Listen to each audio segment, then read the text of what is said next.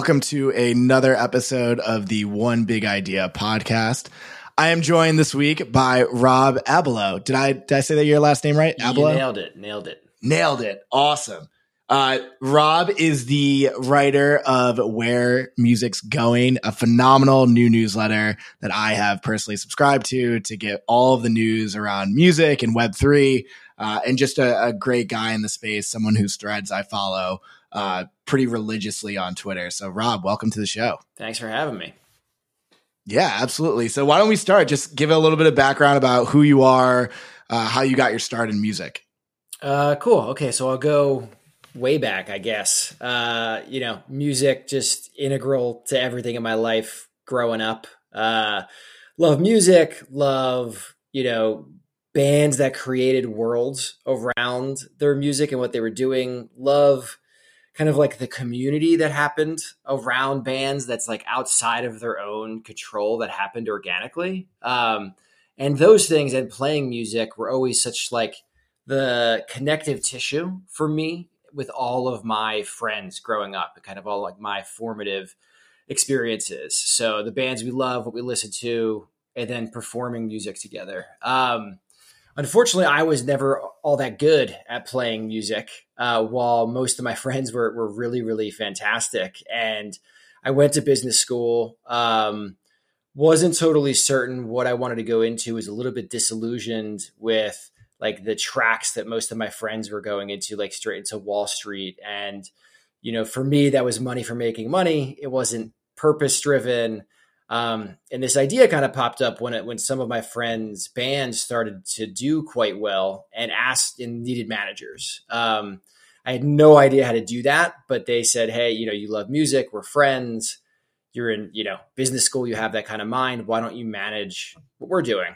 And these are fairly small projects. Uh, but it kind of got my feet wet and, and, made me like this unlock in my brain of how I could kind of marry these two things. Um, so I started interning at a bunch of companies, some agencies, and things like that. And the day I graduated from school, I started uh, at a booking agency.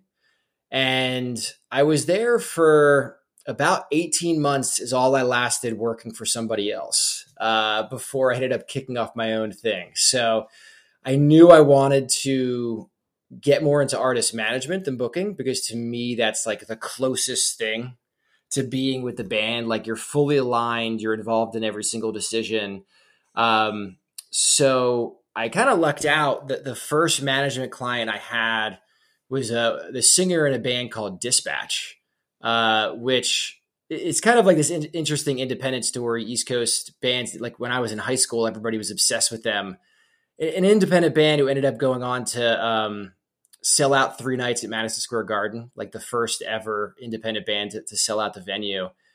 And I had my first meeting with Pete backstage at Madison Square Garden at 23 years old, trying to convince him that I should manage his solo career somehow I managed to do that, and kind of off the back of that, started my own management company, um, which then just turned into uh, started a record label, which was because I was managing a couple artists that nobody wanted to sign, so I started doing it myself, um, and then that those record the first couple records did did quite well, and um, I joined into a partnership with Warner Music Group to uh, be distributed through ADA, to have a team of people that I share with some other labels to help grow what we were doing and have them fund uh, a lot of the label. And that was fantastic. Learned a ton. Uh, but after a few years of that, that became more of a, a, label services, and I, you know, I had some downsides of working in the that system, which was every artist I signed to an indie label deal. I had to also sign to a major label deal, but they didn't actually get that money right away. It was like in case Atlantic or Warner at any time wants to upstream you, they just can. Yeah. Um, so then I ended up taking it back independent, and it's you know been running that for another seven years. Uh, so I just crossed ten years with the label. Um, but really, like kind of the whole track of it was, you know, focusing on artists that kind of build with like the Web3 ethos before Web3 was really a thing. So artists that are like outside of the mainstream, they could use streaming or other tools to to build audience, but it was really about building thousand true fans, uh, or hopefully a lot more than a thousand true fans. And um, I found a lot of success with that, and I think that's why you know I naturally kind of gravitate into to Web three these days. Yeah, so a lot of ground to cover. Let's start with the management side. You know, we don't get an opportunity to speak to a lot of managers. I think it may be romanticized uh, in terms of what people see. Uh, you know, maybe they're thinking of like entourage and e or you know whatever the case may be. What what is it like the life of a manager? What are your responsibilities? How are you working with an artist on a day-to-day basis? Yeah, I mean, the, the, crazy thing about an artist manager is that the role is so undefined. And early on in the career of an artist, it's like every single, you know, vertical you're in charge of and perhaps doing until you can find somebody else or hire somebody else to do that role. Uh, so that's really like you're kind of the co CEO with the band of the band.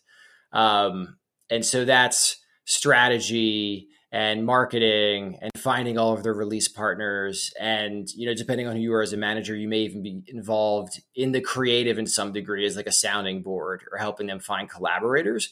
So that's what's so interesting about it is it, it spans like you know everything the artist is doing. But what it means is that when you wake up every day there's no obvious this is what you do. You know you you got to figure it out and you're kind of the um you know the decider of what's next yeah, I actually managed for two years back in the day, and the the CEO part was definitely what I signed up for. The element that I think a lot of people don't realize, and going into such a emotional, personal space with a, a creative talent, is like you're their first line of defense. Like you're their psychiatrist at times, your yes. therapist. Like yeah, it's not just the it's managing people. And I think that that is applicable to a, a lot of different fields, but there is no like turning it on and off. There is no nine to five. It's like you live and breathe that. And so I'm curious, like, what traits you have found in good artist managers, because I think there's like a type of temperament that t- tends to lend itself for people who can do really well in artist management and those who, you know, may maybe should stick to a uh, a desk job. I mean, bringing up the kind of psychologist or like therapist thing. I mean, I, I have specific artists where like, you know, we've had husband and wife who divorced and stayed in a band together for years, you know, and yeah, wow. talk about therapy uh, as manager. Yeah, I, I think everybody kind of has their strengths, and I think knowing what your strengths are and applying those, uh, you have to be okay with the uncertainty and not knowing what to do. You have to be okay with especially as you're younger and if you don't have like a day-to-day manager working with you being available at all times. Um, i talk about it now like it's you, you could plan your day as much as you want but like the band gets a flat tire on the way to the next show and everything's out the window and it's like this you know get this done in the next few hours to make sure the next show happens. Or you know like we, we ran out of merch you know super quickly in the first few shows and now we need to find like a single day printer and an overnight shipper. You know you you don't plan for those things ahead and you have to just you know not only do you have to handle it but you kind of have to be the person who's calm and like triaging these things as they come in um so i think you know being able to like handle whatever comes after comes at you is is a big trait that's necessary yeah, dealing with ambiguity is is top of mind for sure. I, I actually have a story from when I was working at Amazon Music we were getting ready to launch Amazon Music Unlimited, which is our paid service offering competitor to Spotify. We had to go and like license a lot of independent artists, one of which at the time that this was happening was Frank Ocean because he was moving off of his Universal deal and he was going to release Blonde. And so we're talking to 360 and trying to like get Frank on board with this. And Frank is in Paris and had forgotten his phone. And so one of the day to day managers flew from LA to Paris on like a moment's notice to give Frank his phone. So in terms of like the type of things that you have to you have to deal with sometimes, uh, just like always always being on the ready and on the move. You mentioned another concept that I want to make sure the artist is from or the uh, the audience is familiar with. This idea of like an upstream and what an upstream looks like between like an independent label and a major label. Can you define what that is? Yeah, I mean, so you know, my situation was a little bit unique, but I mean, you, the major labels have kind of their tentacles in a lot of different places, right? So they kind of have the wholly owned major labels, you know, that you know those brand names. And then they have maybe some sub labels they partially own or they have partnerships with, or labels that are just distributed through, you know, dist- distribution companies they own. Um, and a lot of times when an artist is you know maybe being developed and they're working on you know an indie label that's you know either directly part of a major or not um, and maybe there's a moment where uh, it's obvious that like more gasoline being poured on this fire you know a global team that is going to kind of take it to the next level is required uh, you, an artist can be upstreamed from that indie label into a major label deal where there's a structure that kind of compensates the indie label for that. Maybe that's some amount of money. Maybe that's you know a percentage of royalties. Maybe that's continuing to be involved in some way directly, um, you know, in the brand name and in the creative. But you know, the artist is now signing and being upstreamed into a bigger major label deal, and now tapping into everything they have to offer. I actually think it's you know if you're going to go to a major label, it's one of the best ways to get there because you're getting there off the back of, likely of more real organic growth that's been developed in the right way. And then you're being signed to build on that, not necessarily on some viral moment that happened. Agreed. And are these upstream deals typically negotiated ahead of time, or is it operate more as like a first right to move into that major label system? I think it depends on the on the situation. So so mine was unique. I was I was part of something called independent label group that was kind of mm-hmm. built to do this. So with mine, they were all pre negotiated. And it was like the same deal that was kind of the artist had to sign on day one, even when they signed with me. And it was like, you're also signing this addendum that's a five label contract with this big advance. And everyone kind of understood that, like, if the artist is blowing up and we want to move them to Atlantic, you're probably going to renegotiate that contract. You're probably not going to sure. use that but it was there to kind of give structure and, and make sure that you know you weren't starting from scratch. Um, there, there's times where these things are like not predefined whatsoever. You know, you can have. Uh, you know, say I sign someone to a three album deal and it's going really well, and I have no connection to a major. But after the first record, it's clear that like this just needs more resources than what my small indie has. You know, we can approach or be approached by majors and then just start right from there, you know, and just make sure every party is happy with the way that deal's put together. Makes makes sense. And then moving into your your journey into Web3, you talked about the ethos of uh, partners, artists that you would be looking for, like the ethos ethos that already represented Web three. What are some of those like tent poles of you know, artists that would gravitate towards the space? I think for me, it's the artists that are really focused on sustainable careers, like long term focus. And ideally, not on, on looking at like the vanity metrics and saying, like, okay, like what is a meaningful career to me? Do I want to see 500 to 1,000 people in every single room in the next few years versus I want X amount of monthly Spotify streams, right? And, and, you know, looking at the, what types of bands do you look up to? You know what kind of careers do you want to model yourselves after? And you know i think like there's you know going back to like you know the, the management traits so much of it's also about making sure you match up right with the artist you're working with for a lot of reasons. You know one you're going to be kind of like their protector and their voice in a lot of different ways but you have to be aligned on how you're going to build things. And the artist i work with we would have conversations early on about you know how deeply are you thinking about everything you're building? It's not just the music it's the world you're creating. What is it kind of a you know a question i would ask that in some ways is like to get under their skin but to show them like the way i think about things is like what does it smell like when people walk into your show?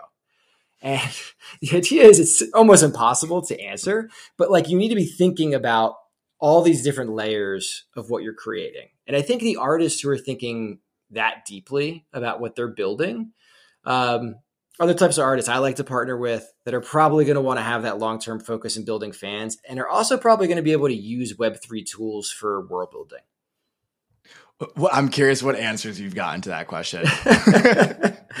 uh, you know, some a lot of sweat, uh, yeah. some lavender, but uh, I actually had a band who ended up then like having incense and stuff like that they would have at their shows, like based on that yeah. question.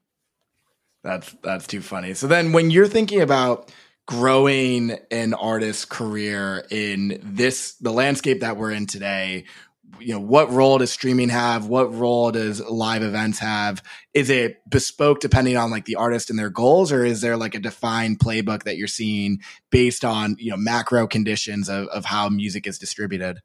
I, I, it's definitely bespoke, but the way I view it, I, I see streaming as like the top of funnel more than anything else. Like, sure, you're going to make money there, and, and there's certainly artists who, you know, that is like where the bulk of their income is coming from.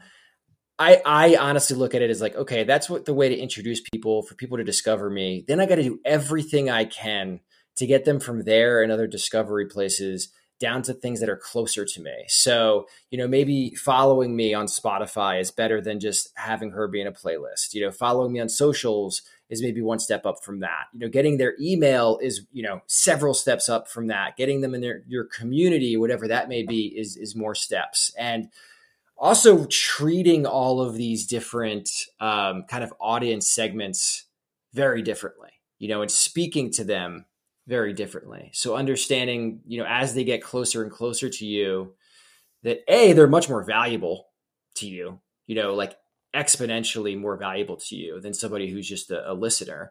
Um, and they kind of want something different from you. So you need to find ways to, you know, talk to them and, and give them things that's very different than what you maybe you're putting out just generally on social media and other places. Um, you know, and I think a lot about like what the shape of your audience is. We, we think of just like the volume of your mm. audience, mm. but I think a lot about the shape of it. You know, like you're always going to have more people who are aware of you and like casually listening than that are super fans.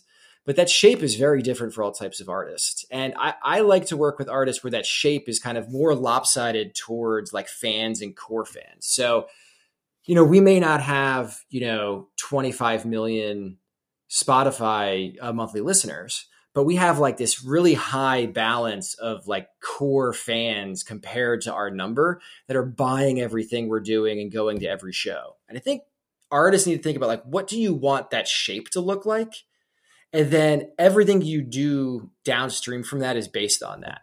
You know, so are we just going to be yeah. like wide awareness and like Spotify, then whatever trickles down from there? Or are we all about like driving these really deep connections, and that should change how you market and release music. 100%. So then how do you build for that fandom, that deep fandom that exists in that shape that you're speaking to because the reality is, particularly on streaming, a lot of listenership is passive. We put on a playlist. We're spending less and less time re- like leaning into the music we're listening to and more like allowing algorithms and, and generated playlists to dictate to us what we listen to on a daily basis. So how do you, how do you get someone from that to saving the song, learning more, get like taking them down the funnel? It's hard.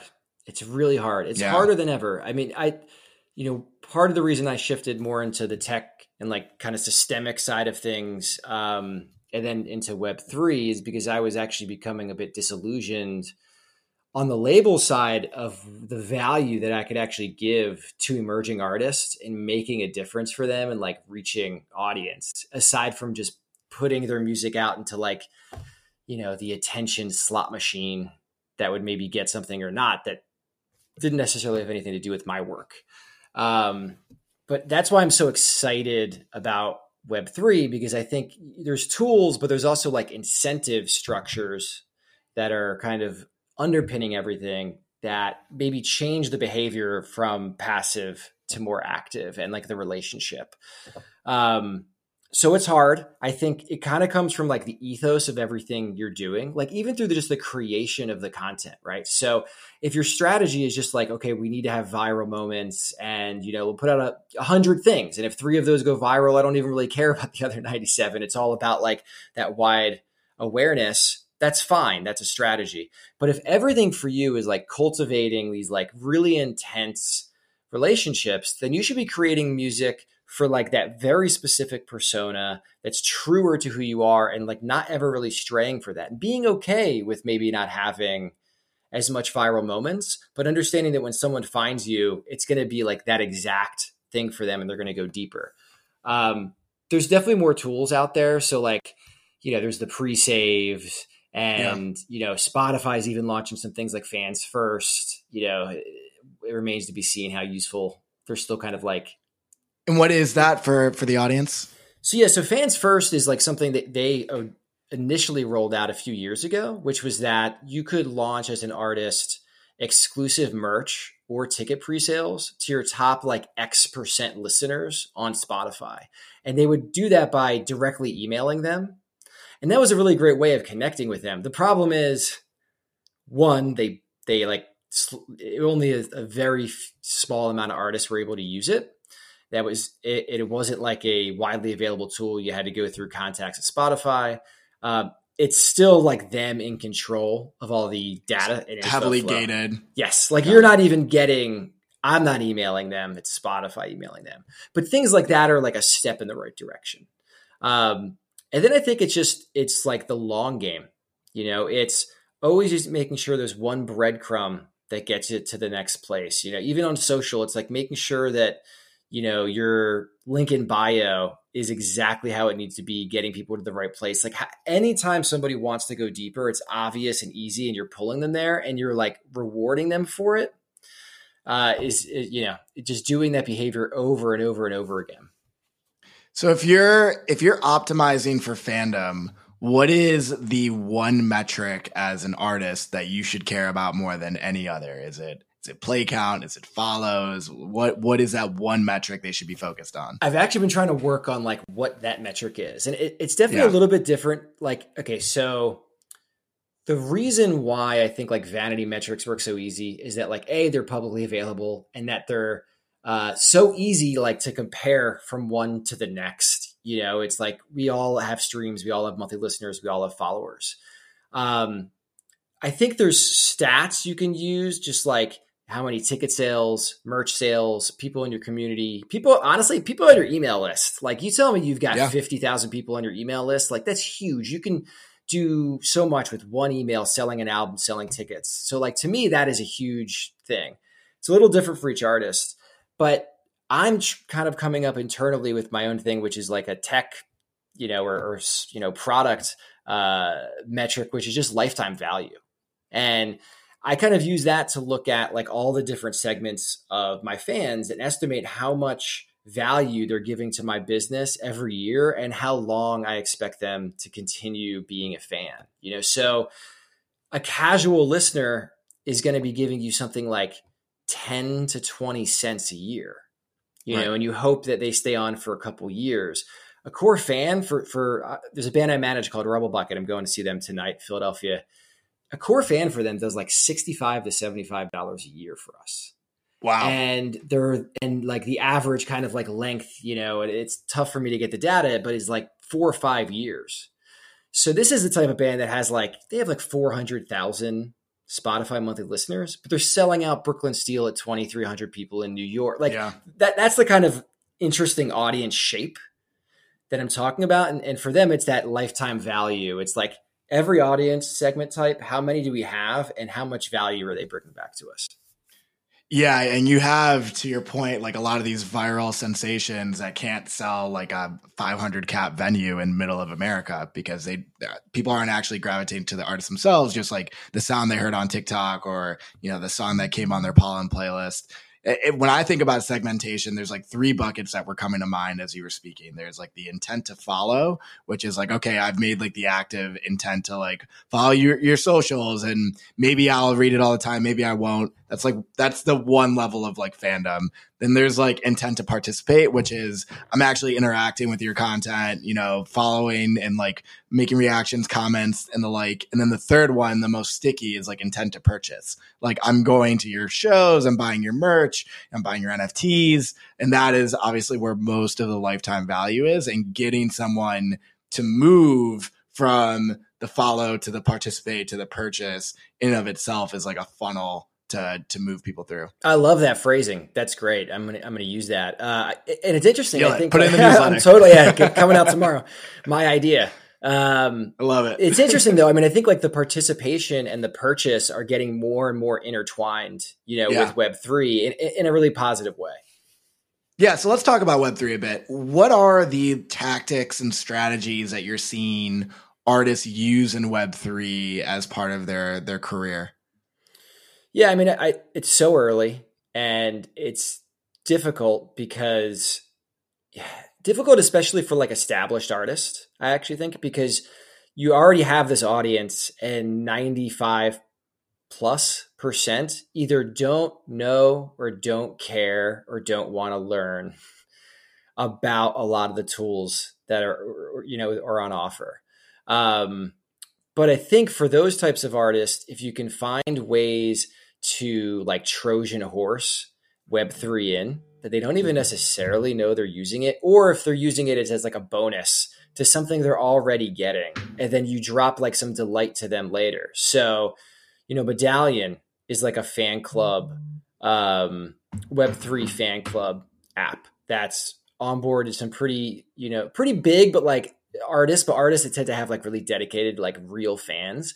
My favorite band, My Morning Jacket, just did it. And what was really interesting to see with it was that all my friends and my wife, who's like a huge fan, were like, "Hey, is this that Web three thing you were talking about?" you know, and like they did it, and they loved, they came into this like world. They didn't have to make a wallet, and they just got all this extra stuff. And then like a week or two later, MMJ like gave them a free NFT, but that NFT had like a a live performance from Hollywood Forever Cemetery. They're like, "Wow, this is amazing!" And then like a couple weeks later, their token gave them access to like pre-sale before anybody else for the the shows they just announced. That structure it's not based on like, hey, we're to sell you this big thing now that has like dubious value. It was like, no, this is free. Come, you're our biggest fans. Come here. Like, this is your new home where you're living with everyone. And then they're slowly laying on things on top. And then ideally, they're going to be able to tokenize so many of the things they're doing in their world that all kind of comes back into that home base. And I think it's going to click for people like why this matters. Um, for artists that are newer, there's actually like more available to them because they can go like all out into this space and build with it on day one. And I think the artists who are doing that, who are like, okay, this is like where I live, and they're using the full range of tools and like kind of building worlds around it. So, you know, every song, you know, within the album has like the is a different like you know like setting in this world and there's like a visual like maybe it's you know super interactive and immersive kind of like websites that are maybe even ar that are based on every single song and you can collect each one and as you're being involved you know exploring it if you do other things you could earn more nfts unlock more like essentially the ability to have a blank canvas and go really really deep i think is is so incredible because it's just so hard to break through the noise so if you're kind of in this new space and doing something different and using all these tools in a big way, it just like separates you from 99% of what's out there. Yeah, I, I agree. Do you think the value proposition for artists changed depending on the scale at which they're operating? Like you mentioned my morning jacket, it's one of the bigger bands that that exist. The way in which that they introduce this technology probably looks and feels a lot different than an underground indie act that's like coming up at the very beginning. And in terms of the the ability that is afforded to them to experiment as well and like starting like very fresh and young with their audience and kind of being able to mold the direction they want to go.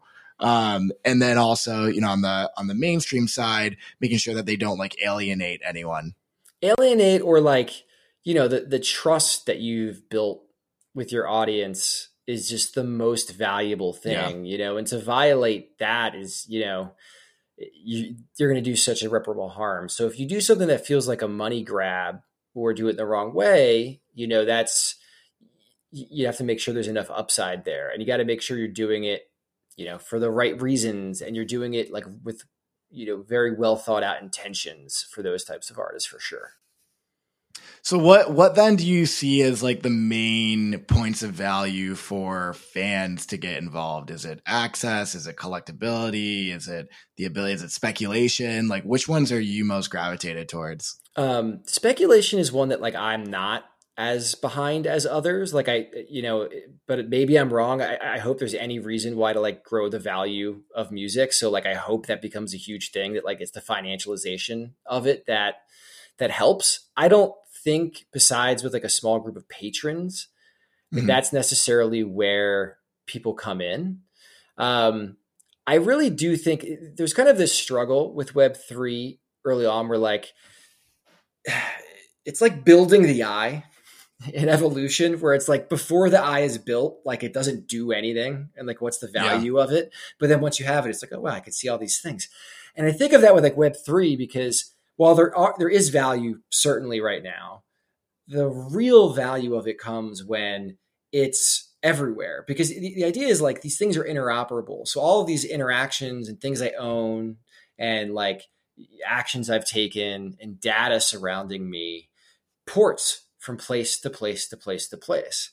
But it's only valuable if there's a lot of different places to port it, you know? Mm. So, you know, I, I, need like all my tickets to, you know, be tokenized. I need all my merch purchases to be tokenized. I need like my streaming activity, all these other behaviors to all kind of be on chain with my ability to decide who can or can't see that so that when I then interact with artists, they know all of the behavior. And I think ultimately it's when that's underpinning so many different interactions we're taking throughout the music industry. It gives platforms and artists the ability to like really build like great reward and incentive structures to fans and, and, and things on top of that. Before we get there you know i think it's just like glimpses of what that is. So you know it's using having this thing in my wallet to unlock something new. So something I go back to is like, you know, live shows eh, are like these huge moments of like connection between an artist and a fan. And there's, but there's a couple like things we're not capturing in that moment. One is like those fans are mostly anonymous. Like I don't, as an artist and manager, like we don't get that data. And I want to find ways to know who these people are. So what can I give them to get that information right now. And I could use like NFTs or Web3 in a lot of different ways to do that. Right. So it's like claim this thing, or maybe like the merch or the tickets have claimable stuff that takes it out of the hands of Live Nation, Ticketmaster, who are hoarding that data. So, like, that's one thing. But then, say I get that and I have this amazing moment with them.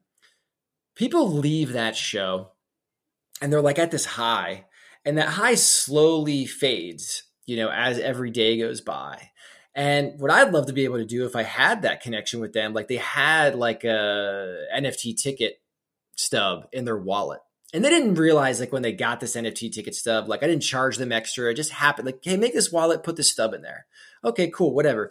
What if like on the way home from the show, I send to everybody's wallet behind the scenes content, or maybe even like a recording of the show that only exists because you have this ticket stub in your wallet. And then what if two weeks later I do some other kind of activation based off the fact that like I know you were there in the room with those other 500 people. Like what can I do to like continue making that like big moment that we had more special? And then what if a year later when I come back to town, I can use anybody who has that token in their wallet to unlock the pre-sale or you know maybe like those people can vote on what, where we're going to play, what we're going to. To me, it's like you can still do those things early, just in bits and pieces. And I don't know, as a manager and an artist, like it's like how can we connect more deeply? And I, I, I hope that gives a lot of value to fans. So two two elements. I'm going to focus on the latter. One, what I'm hearing from you right now is it is very early, and a lot of the value that is being created in Web three is actually fairly siloed. I think we get to a place where when more things come online, like tickets and merch, it becomes composable where one plus one equals five. Like we just can't see what it looks like when everything is able to connect. So like if you're a Childish Gambino fan and you have five ticket stubs from him, maybe it gets you access to like not just his concert, but like a new up and coming artist who can then look and see, you know, similar artists that are in that same vein and, and try to retarget them. Second element that I want to spend a little bit of time on is this idea of effectively retargeting. It's more or less a Web3 cookie in the sense of, okay, I now have a direct relationship with you. I can use that to like give you more information, extend this experience, keep it like more sticky. There, there is potentially like a dark pattern that could exist there where effectively you're giving power to artists or whoever to send information to people that they don't want. Anyone who's like spent time in NFTs has probably a hidden folder with like a thousand NFTs, you know, and that's just because people, the, the wallet addresses are public and people can send you things and it leads to nefarious actors. It leads to scams or just things that people don't want. It reminds me of like, how do we avoid getting into a U2 Apple situation. And for, I'm probably aging myself here, but for people who don't no, remember. it's a great example. Yeah. Yeah. For people who don't remember, uh, U2, Apple dropped a U2 album to everyone who had an iPhone. And the overwhelming reaction was, I didn't ask for this.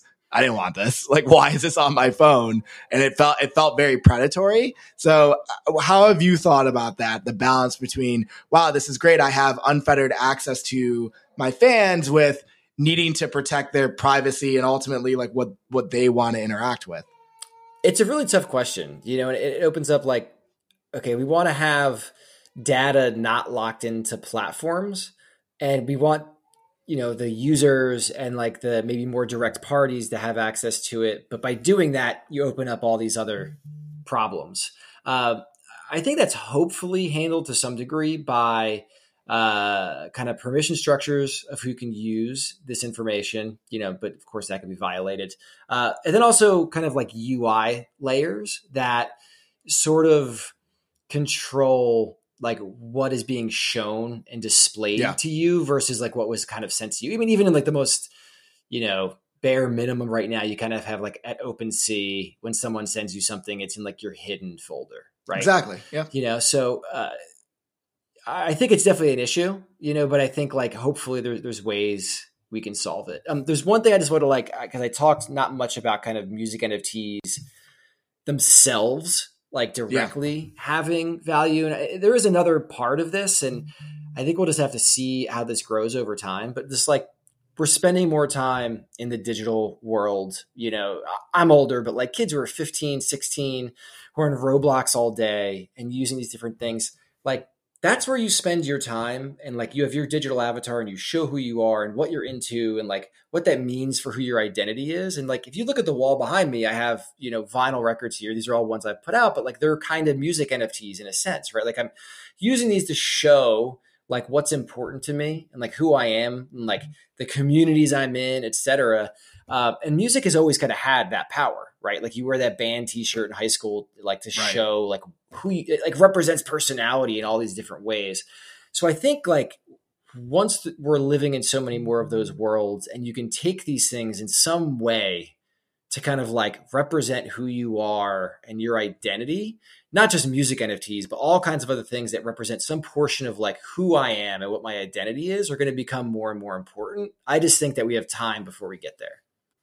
I, I agree wholeheartedly. And, you know, it is a paradigm shift uh, for people. They understand collecting art, collecting shoes, apparel, but they they don't necessarily understand collecting music. And what you just said, I think, illustrates that people have already been collecting music. Like they collect vinyls. You know how many people buy vinyls that don't have a record player? Fifty like, percent. That's like it's the, a lot. The, exactly. Yeah. It's like 50%. Uh, and I think this past year was the first year that uh, in a long time that vinyl surpassed CDs again. It's like 10% of it's an insane yep. number um, or the you know merch shirts ultimately it's a way of expressing their relationship with the art and i think where we get to and we're still way early but like when wallets become super apps and the idea of like i can show who i am through what i collect and it doesn't need to be like a purchase as much as things that are in my orbit that i identify with mm-hmm. um, and so that includes free nfts and things like that I think that will like rapidly accelerate adoption. And it doesn't always have to be where you're digitally spending time as much as like digital storage and, and being able to like view those, uh, yeah, be able to view those, uh, with other people. So I'm really interested to see how that develops. It, it, it's interesting because even like, you know, Doodles, we're obviously taking a, a pretty big bet on how people think about collecting overall. Like we've seen we mentioned Roblox earlier and Fortnite, like this idea of people expressing their identity and collecting things in digitally native places uh, that already exist. And like we're going to get to a place in a very short amount of time where younger generations, there's not even a conversation of like, why would I inherently give something that is digital value over something physical? Mm-hmm. They're already doing it. There's not like a trade off that they have. It's going to be the other way around. So, it's like, why do I yeah. want this physical thing? Yeah, yeah, and I hear stories all the time of like parents who are like getting their kids something for Christmas and they don't want something physical, they want like Robux. Yep. Like they want to be able to like buy something in a game that they can then like hang out, that's where they're hanging out with their friends. So, yeah, it'll be interesting to see how it continues to develop. I want to take this in a little bit different direction because I was reading through your newsletters, which again, I recommend everyone go check out uh, where music's going. We'll make sure that we link it in the show notes as well. But you put some like pretty interesting charts in terms of total global recorded music revenue. And for those that don't know, we reached the peak of that in 1999. That was back in the days of, of CDs, and we're growing now. But we like we've reached a, a trough like in the early uh, like Spotify days at the end of Napster, and we've started to like grow, but not nearly back to those 99 peaks. I'm curious, do you think we ever get back there? And if so, like what does the environment need to look like to to reach those levels again?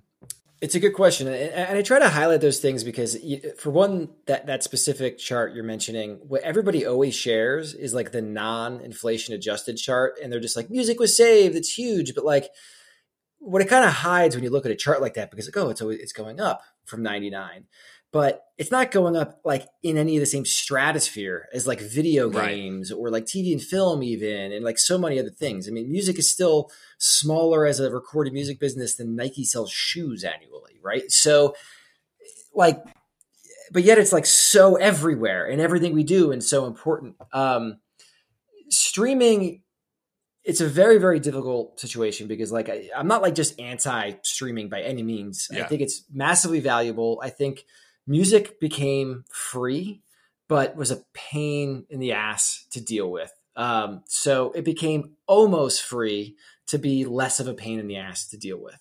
And it's been hard to get off that idea of almost free. Like 10 bucks a month, I don't really think about it, right?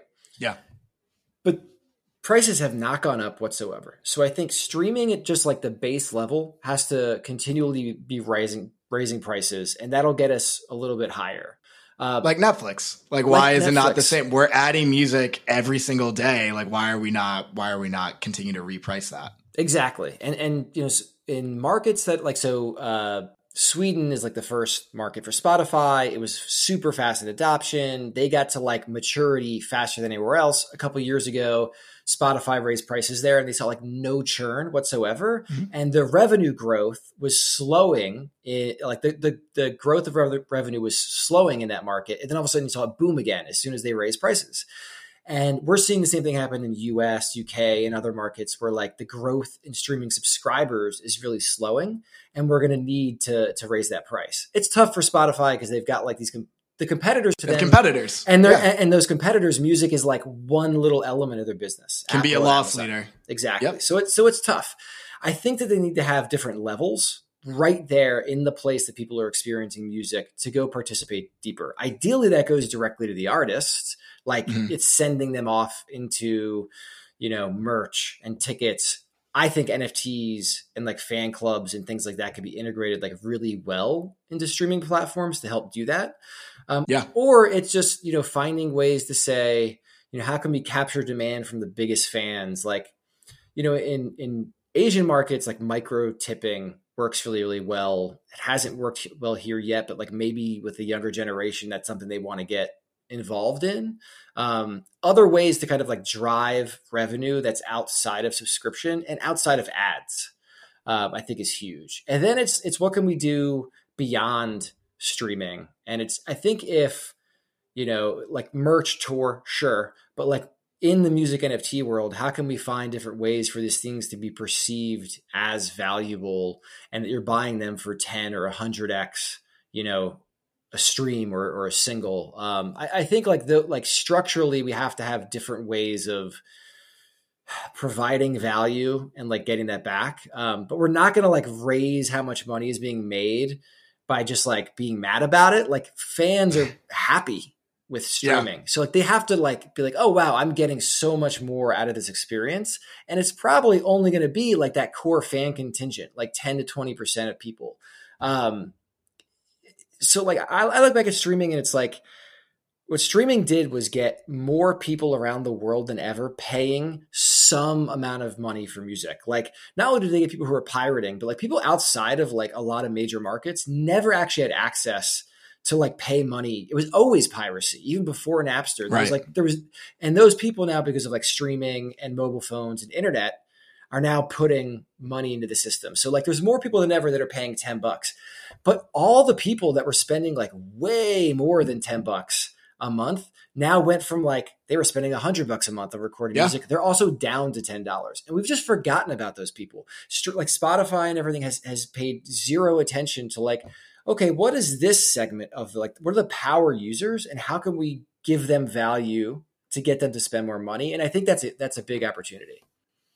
Yeah, I agree. And you would think they'd be incentivized to do so as well. Like if they can unlock and di- additional lifetime values we talked about earlier from their power users of whether it's people that are listening more that that have shown a propensity to like want to lean in and like purchase things on their app.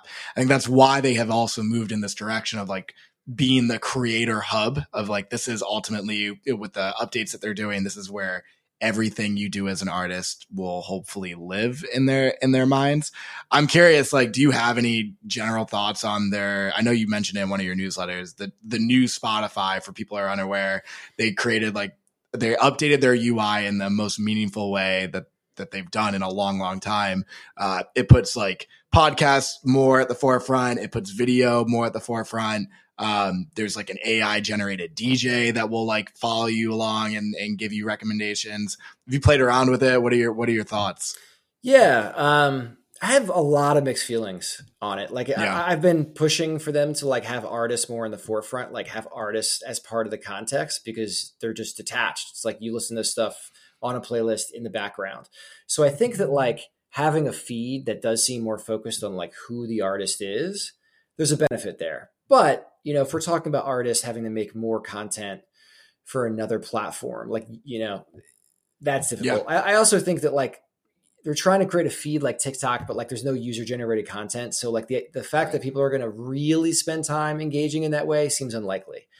Uh, then there's like the AI DJ. I actually find really interesting. It's almost a misnomer right now for what it is. Like I think maybe eventually yeah. it'll give you good context behind the music, and that's cool. So like if you're listening passively every once in a while it's going to say like this is who the artist is and this is something about them cool what i actually like about it is like it brings you the songs in five song packets that are like yes. themed.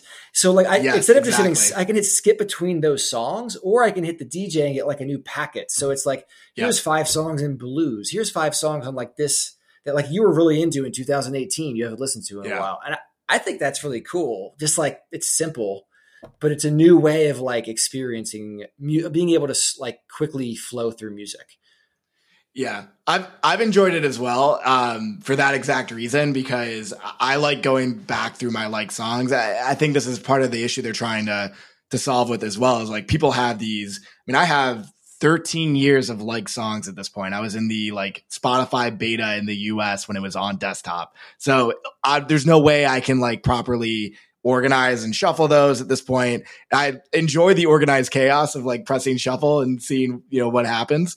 Uh, but I, I really do enjoy this like new feature of like, let's give you packets to like walk through. Otherwise you just end up like listening to a song a couple times and then, and then it goes away. I, I'm interested to see how they continue to develop this platform. It's clear to me that if they are, you know, we mentioned revenue earlier, like if they are to increase the price, they're going to have to make a product that is like 10x better than their nearest competitor. And the ways to do that right now are like exclusivity of content, which they can really only do on the podcasting side. Like we mm-hmm. remember the early streaming days, those are gone. Like there's no more exclusivity windows. Uh, and then yeah, building better, better product experiences that people want to spend time in. So it'll be interesting to see how it plays out. We uh we talked a little bit about AI, and this is like kind of like faux AI, or like uh, it's a low level of AI compared to like where I think it goes in music. Obviously with the re- release of Chat GPT four, it's been in the news a lot lately. You've also written about AI in music. What are your thoughts on its potential impact across the stack, from like creative to discovery and listening? Uh, I'm I'm happy to mention like across the stack because I feel like we only talk about AI in music as what like for generative like music itself and while that's hugely important and like maybe the most important thing to talk about it challenges like what is it to be an artist? Um there's like one of the biggest challenges of being an artist or like a, an artist manager is like you're taking on more and more things that you have to do but you have less and less resources to do them. So ai tools can actually be like incredible in your stack to like make social content improve videos artwork um, press photos, like you do marketing, admin. So there's a lot of like things outside of like the core content. Or like you know I, I did something like making lyric and static videos. Like think, think, about all these clips you need to now make on spotify right? Like there's apps you can go to where you upload in like your core content. And then for tiktok for instagram for clips they're going to export to you a bunch of options you know that already have like captions on them. Like that's huge. It's amazing. Um, I do think in terms of like the generative side, what it's going to do is like so, so, we've seen like the cost of making like I have to choose my words carefully, but like adequate music, like music that fits a purpose, like for a playlist that's context driven, or you know certain like uh, production house music, like you need it for like a use in between yeah. scenes and like a, a video game. Um, that the cost of creating that has gone down dramatically over the past bunch of years. It's widely available, uh, and that's mostly made by like the long tail artist. That is going to be very easy for generative AI to just you know make it even cheaper and like 10,000x the amount of it that's out there. And you know that's you know troublesome for artists especially on the music production house side where there's a lot of like 9 to 5 musicians who like while they're trying to like do their like career like their their music career they're paying the bills by like yeah. making mu- music for commercials and video games and like all those companies like the ones that are like mass scale platforms they i know for a fact they just they own all of the stuff people have been making for years and they've already trained so much ai on it and like that's how it's all going to be. It's going to be like, I want haunting music for this video game scene, and you just get it, you edit it. That that's troublesome. Um, and the, you think about the why they would do that. Besides it being cheaper to create and and not having to deal with human talent, it's also fully owning something, not having to reach out to, as you know, we both know.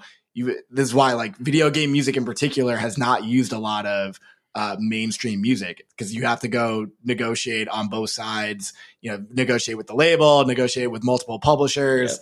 It's an entire nightmare of, of trying to do. I do not envy any music coordinators. Yeah, like I mean, and did it for a little bit. It's terrible, especially if like a lot of small scale stuff. You know, like YouTube yeah. content or whatever. It's just like you can't. you know they already have like tools to help automate that but like it's it's connecting pre-cleared music from like real artists. That's gonna be yeah, yeah that's gonna go away to a degree i think. Yeah. Um but there's a couple other things. I think there's like a paradox that's gonna happen i hope that there's gonna be a pushback to like caring about the artist behind the songs and the humanity and the authenticity and the community they're building around it. Because I think we're already seeing like the beginnings of people feeling that way with just like such a sea of endless faceless music. When mm. a lot of that is endless, faceless, and like you don't even know if it was created by an AI or human, and there's so much of it. I I I think of it as like there was you know Casio keyboards and like synth went crazy in like the 80s, and like everything was overproduced, and there was this like pushback against that that went to grunge you know, in the 90s. Mm-hmm. And it was just like, I, I think we might see a similar type of thing where it's like, no, we want to see stuff that's like very clearly did not use like AI and overproduction and like it came from the heart. And that also that person was like, they're out there and they're building that community from day one. I think those things like the, the artist's face will be really important. Um, and then the other is like, yeah. you know, it's also just another tool in the stack. So like, yeah the artists who know how to use it in really cool ways, like there's probably going to be new genres and kind of like sub scenes and cultures that come up that are that are going to be successful. I, I, agree. And at every turn of a new uh, technology, those that shied away from it usually didn't end up doing too well. So I think leaning in and understanding like how it can benefit you and what you can take away from it is, is going to be an advantage. There's, you know, to the point of, wanting to understand as an audience like what you're listening to is like quote unquote real and we could get into discussion of like what is real. Mm-hmm. i think often of like going back to our vinyl discussion earlier the amount of people who actually do have full vinyl setups because it sounds warm. Like it it's an entire like experience to them where it could be a lot easier to just have everything on their you know the music on their pocket. Like they actually want to sit down listen to the music flip the the vinyl over listen to the other side I think there's going to be an entire market around verifiable like proof of identity mm-hmm. in across all uh, anything that AI could touch. And NFTs seem to reason to be like a way that that could stand out in the future of like, okay, this is a a proof of humanity, proof yeah. of authenticity that That's this cool. wasn't like AI generated. Um, someone's gonna build it. I've like talked about this idea enough times. If someone builds it and you heard it from me, give me like a little cut. That's all I ask. Just like throw me a couple percentage points. Um, but cool, Rob. We are coming up to the top of the hour. I end every episode. One, this has been fantastic, and like, thank you so much for coming on. Definitely got to have you on again. Um, we end every episode with the guest one big idea. So this could be any. You can take this anywhere you want. From what your one big idea in music, one big idea about life, anything you want to leave the audience with. Hmm. Uh, okay, for, for something to come quickly to mind, I just think in the thing that I go back to with like everything I think about how I'm going to build for an artist I work with or how we should build infrastructure going forward is that incentives drive everything. And if you're not thinking about that foundationally from day one on how you build new infrastructure for the music industry, a new business model, a new platform, it'll get away from you um, as you have pressures to scale that thing. And being really you know understanding of the like incentives that you're trying to create in the artist and in the fans who are interacting. And you know that goes back to why i'm so excited about web3 even though i think there's so many challenges is i think it's the one thing that i look at that if done right can recreate like the incentives both for artists and for fans. You know re- resetting for artists like the incentive structure to not create for vir- virality but to create for core fans and for those fans to like want to seek it out and find things they're in love with rather than stuff that just kind of fills the playlist. Um so yeah hopefully that kind of fit into what you're asking for lead with incentives. I think that is a great place to end it. Rob, again, thank you so much for your time. And to everyone listening at home, this has been another episode of One Big Idea, and we will catch you next week. Peace.